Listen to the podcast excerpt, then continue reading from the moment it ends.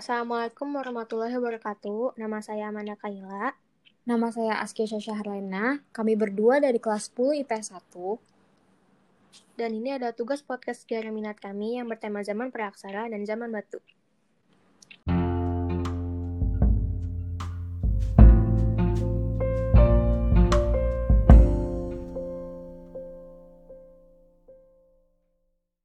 Hai semuanya, apa kabar nih kalian hari ini?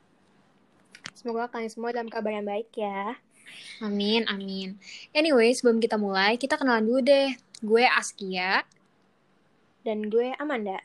Jadi kita berdua bakal nemenin kalian selama beberapa menit ke depan melalui podcast ini nih. Yo, iya bener banget. Nah, Amanda, akhir-akhir ini selama pandemi lo ngapain aja sih kalau boleh tahu? Uh, karena pandemi gue di rumah aja, jadi mungkin gak ada kegiatan-kegiatan spesial yang gue laksanain di pandemi ini. Kalau sendiri gimana? Sama pandemi ngapain aja nih? Gue sih, karena gue suka music and K-pop, jadi gue paling dengerin musik, nonton Netflix, sama nonton-nonton performance gitu loh. Hmm, gitu. BTW nih ya, waktu tahun baruan kemarin, ada performance yang gue suka banget di KBS Gayo. Salah satunya itu performance Stray Kids di KBS Gayo kemarin. Lo nonton nggak performance SKZ di KBS Gayo kemarin? Mereka perform hmm. Dinosaurs loh. Nonton dong. Iya, sumpah keren banget. Dance and vocals mereka juga stabil banget. Eh, by the way, lo tau gak sih Dionysus itu dewa apa? Tahu-tahu, kalau berdasarkan mitologi Yunani nih, Dinosaurs tuh dewa anggur atau wine, lambang kebebasan dan dewa pesta gitu. Betul banget. By the way, ngomongin Dionysus, gini gue jadi ingat. Tahun lalu tuh patung Dionysus ditemuin loh sama peneliti di kota Roma di Italia. Oh ya? Pasti bentukan patungnya udah lama banget itu. Tapi pernah gak sih lo kepikiran gimana orang-orang zaman batu dulu tuh buat patung gitu dari batu? Lo nanya gini, gue jadi ikut kepikiran nih. Berarti orang-orang zaman dulu dan sederhana ya.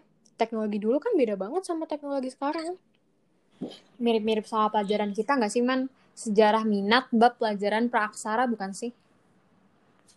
Hmm, iya juga. Praaksara. Berarti zaman sebelum tulisan ada ya? Iya atau iya? Iya deh. Tapi zaman praaksara tuh dibagi jadi beberapa loh. Selain ngegunain batu sebagai alat-alat kegiatan mereka, mereka juga pakai logam setelah beralih dari batu juga, Man. Oh, gitu. Beda zaman praksara ada dua ya, zaman batu sama zaman logam, gitu. Betul banget, Man. Tapi dua zaman itu dibagi lagi jadi beberapa periode. Kalau di zaman batu ada Paleolitikum, ada Mesolitikum, ada Neolitikum, dan juga ada Megalitikum.